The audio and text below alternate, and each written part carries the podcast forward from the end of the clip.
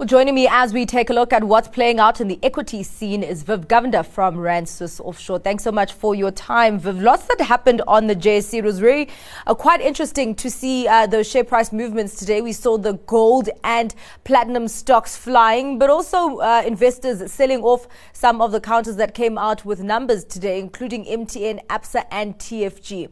I actually just want to start off with the gold and platinum stocks uh, that gained the most today on the JSE.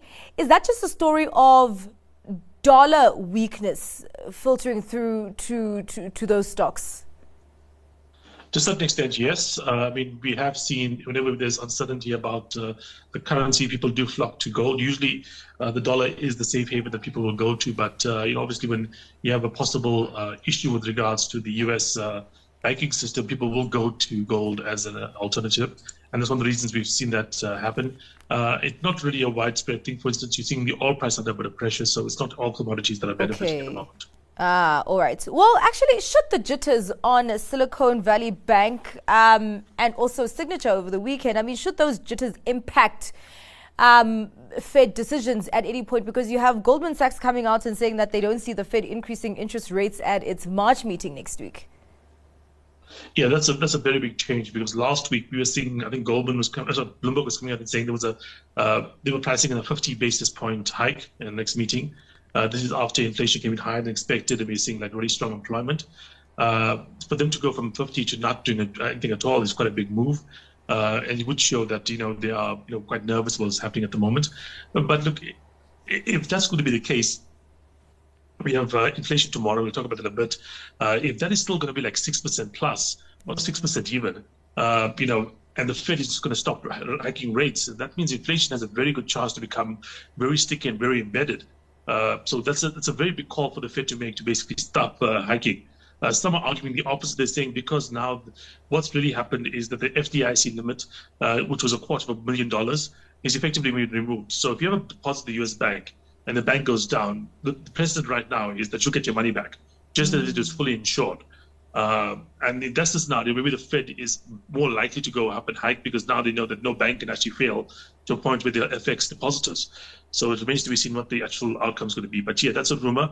Uh, we've seen many things that are reacting as if there's going to be uh, a pause in rate hikes. Uh, Bitcoin, for instance, up significantly, and a couple other factors. Even the overall market being as high as is, despite the fact that the banking sector in the US is under a lot of pressure today. Yeah. Well, uh, let's stick to banks and come back home. ABSA came out with results today. Uh, they had a double digit increase in their top and the bottom line, but that growth in credit impairments really sending alarm bells. Uh, that share price down about 5% on the day, and I'm not exactly sure if that reaction was to the numbers or to the general market sell off that we've seen, particularly in the financial uh, 15 um, financial sector complex. Your thoughts on that? Uh, I think it's, uh, it's partly that. I mean, every other bank has also done. Nedbank, FirstRand, Standard Bank were also down today, but they were down about half as much. I mean, I think ABSA ended up down more than 6% for the yeah. day. Well, 6.5% for the day, at the, it, near the low, basically, of the day. Um, I mean, it has, you know, obviously issues that every other bank shares as well.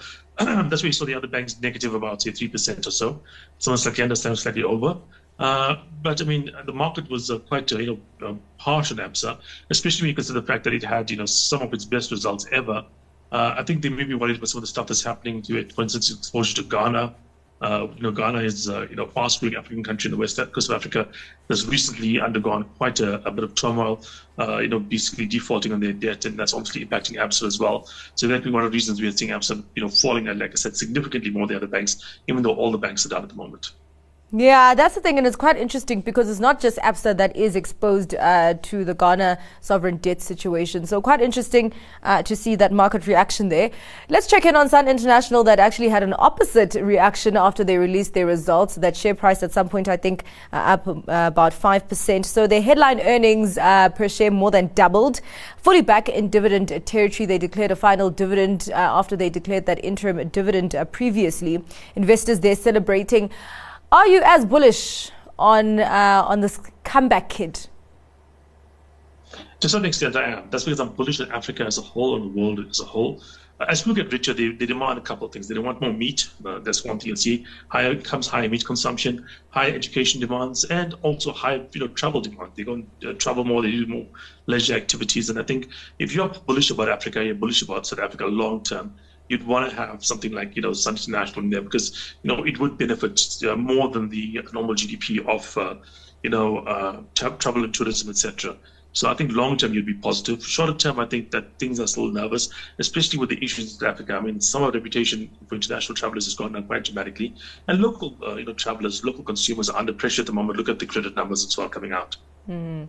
Um, MTN uh, also punished by the markets, down more than 11%, uh, also releasing results uh, today. Is it load shedding? Um, and maybe just a, the perfect storm of macroeconomic challenges? Yeah, to a certain extent, uh, you know, the failed, that everyone's talking about the fact, I think even you mentioned it, there's, there's a risk of South Africa becoming a failed state. Uh, that's a term you're hearing more and more often.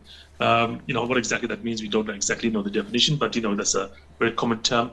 Uh, they say they've spent close to 700 million on, um, on you know, it, things they needed to do to overcome load shedding um, which is obviously you know quite a large chunk of income. But one thing I liked about them was the fact that their active mobile money uh, customers increased 21 percent. Uh, they have almost 70 million customers. You know, if a bank had 70 million customers, we'd be one of the biggest banks in the world. Mm. And that's effectively what they're aiming to do right now. Uh, there's issues with registration of SIM in like you know places like Ghana, etc., and Nigeria. But I think long term, this is a very interesting strategy that they have in place around uh, they're getting into the financial sector as a as a um, as a network provider because they already have a relationship with the customer. The customer already pays their money all the time for airtime, etc. And just upping that to the next level is a is a very nice little step up that might make them very valuable in the future. Ah, uh, all right. Well, let's get to your stock pick for today, Viv. Unfortunately, I'm just being a coward and sticking with cash right now. Uh, we don't know what's happening with the banking sector yet. We still have to see what those numbers from the uh, CPI numbers for tomorrow for the US looks like. Uh, if they are reasonable, I mean, like 6% or sub 6%, uh, you know, there's definitely an argument to be made that the US Fed might halt. And in that scenario, I mean, you probably want to be buying in, but right now I'm just a bit nervous. Uh, all right, okay. Well, thank you very much for your time and for your insights and analysis today, Viv, Viv Govender from Rand Swiss Offshore.